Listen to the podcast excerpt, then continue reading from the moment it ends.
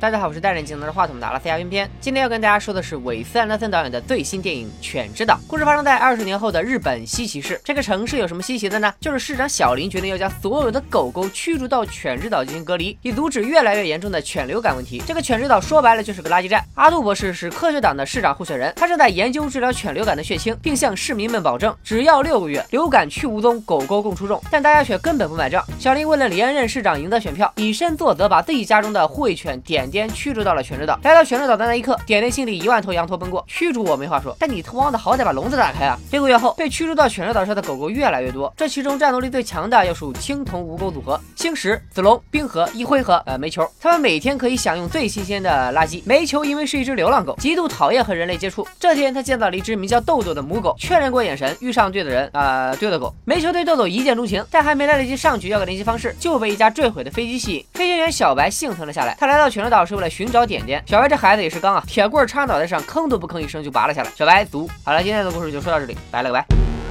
不好意思啊，我居然还在用这么老的梗。其实小白是小林市长的远房侄子，父母在一次交通事故中丧生，自己也失去了右肾。小林就把小白收养子，还给他配了一只守卫犬点点，从此一人一狗结下了深厚的革命友谊。第二天，小白醒后，青铜五狗带他找到了点点的笼子。毕竟已经过了六个月，看到自己的护卫犬化成一堆白骨，小白的内心啊，万两万两的。既然爱犬已逝，还留在此地作甚？埋了点点后，小白修好飞机，返回了西西市。故事到这里就结束了，拜了个拜。不好意思啊，这么老的梗我居然还用了两次。大家仔细一看狗牌，才发现那堆白骨并不是点点，而是一只叫沾沾的狗。那点点又跑去了哪里？是死是活呢？这时，小林市长派出的抓狗大队通过飞机上的黑匣子发现了小白的位置，想要抓他回去。青铜乌狗就和抓狗大队大干一场。晚上，小白在给青铜乌狗治伤，煤球还是一副傲娇的模样，不听小白命令，也不用小白治疗，独自离开了他。再次见到豆豆，咔咔一顿唠以后，两狗发现对方都是单身可撩。我的妈，看个电影居然被两只狗喂了狗粮啊，真香！哎呀。为了帮小白寻找点点，青铜乌狗在小白找到了岛上的两条名狗奥丁和雅典娜。雅典娜的名号可不是浪得虚名，她因为能看懂电视，所以经常拿天气预报预测天气装逼。小白拿出点点的照片询问奥丁和雅典娜，他们果然认识点点。奥丁说，在犬类岛上的原住民是一群土著狗，他们最早被人类抓来做实验，后来因为海啸、火山爆发逃了出来，现在可能生活在一个偏远的荒岛上。点点作为第一个被放逐到这里的狗，很可能就是被这些土著狗给抓走了。另一边，阿杜终于成功研究出了治疗犬流感的血清，并通知了小林市长。万万没想到，小林看到以后居然。烧了实验结果，还下令所有狗狗必须留在犬之岛，并且派人毒死拉杜。原来犬流感爆发，设立犬之岛，制造机器狗，洗脑民众等等，都是小林一伙人所为。他们的目的就是消灭汪星人，让喵星人统治地球。美国交换生小雀斑怀疑小林酝酿着一个大阴谋，想要学校杂志社把这个消息爆出来。为了寻找证据，高中生小黑鹤潜入了抓捕大队。另一边，本以为傲娇的煤球会一直冷若冰霜，没想到小白丢了个棍子，撒了个娇，就俘获了煤球的芳心。I'm telling you, I don't fetch. 为了增加亲密度，小白给煤球洗了澡，脏兮兮的煤球秒变干净漂亮的毛球。奇怪的是，这个毛球居然和点点长得一毛一样。小白将专属点点的饼干分给了毛球一半，感受到人类关爱的毛球也下定决心守卫小白。这就叫开局带狗，天下我有。抓狗大队派了更多人来抓小白。这时，小白耳机里居然传来了点点的声音。原来当初点点被驱逐到这里以后，被岛上的土著狗们所救。现在点点已经混成了老大，看到小白遇到危险，就带着手下前来营救。点点用他的牙齿炸弹消灭了几只机器狗，和小白、毛球一起跳进了排水管道。在这里，点点也揭开了一个真相：他和毛球。果然就是失散多年的亲兄弟。小林发布新闻宣告小白死于犬之岛，但实际上小白和青铜乌狗已经来到了土著狗们的基地。岛上的猫头鹰带来了奥丁的消息。雅典娜通过看电视得知，小林将在市长大选之夜下令释放毒气，消灭犬之岛所有的狗狗。小白和狗狗们合力造出一条船，决定晚上渡河回到西岐市。点点因为要当爸爸了，有了自己的家庭需要守护，于是他忍痛将守护小白的神圣使命交给了自己的弟弟毛球。另一边，小雀斑找到阿杜的助手，从他那里拿到了最后一瓶治疗犬流感的血清。小雀斑带人闯入市政大厅，想阻止小林的计划，但帅不过三秒的他就被无情镇压。小林也拿出了释放毒气的按钮。就在这千钧一发之际，小白带领狗狗们也来到了市政大厅。他向民众们展示了血清的效果，并呼吁大家重新关爱狗狗。小林被这一通嘴炮说的善良重新占领高地，当即宣布废除犬之岛法令。原来最后的大 boss 是市长的总管，眼看计划失败，他想用机器狗除掉小林，现场打成一片。点点一颗狗牙炸弹消灭了机器狗，但随后他和小白都没血没蓝了。争斗中，总管按下了按钮，没想到本该喷向狗狗的毒气反而毒死了抓狗队，机器狗们也进入了卖萌形态。原来早就潜。入抓狗队的小黑客，一个代码就让整个计划彻底失败。电影最后，小林成功洗白，将自己的肾脏移植给了受伤的小白。小白根据法律继承了市长之位，所有的狗狗也都被血腥治愈。小白和小雀斑、毛球和豆豆、点点和老婆孩子也都过上了没羞没臊的幸福生活。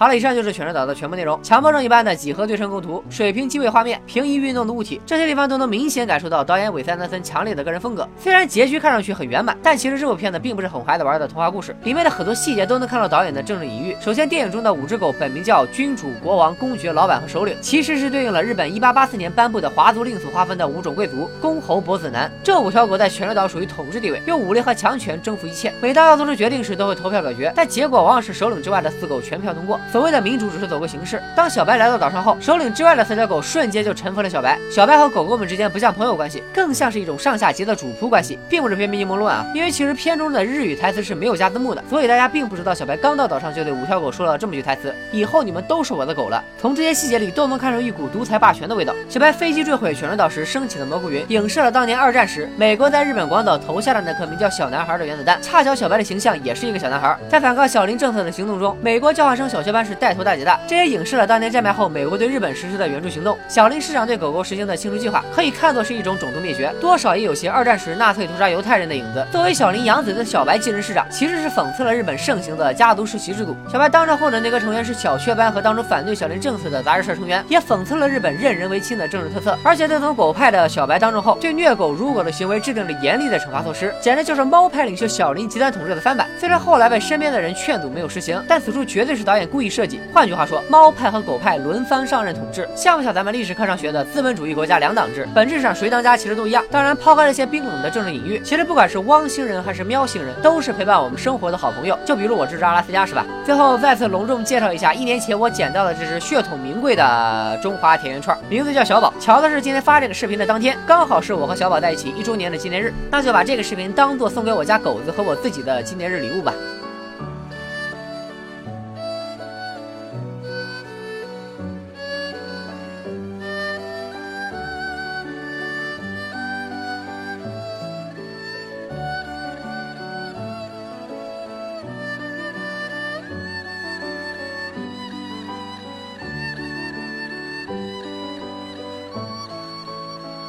拜了个拜。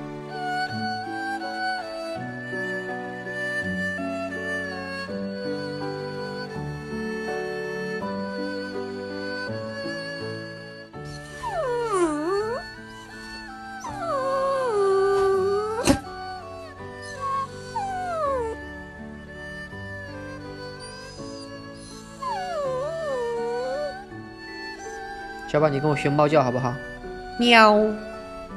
喵，你歪头干嘛？喵，喵，喵。哎，算了，你就汪汪汪吧。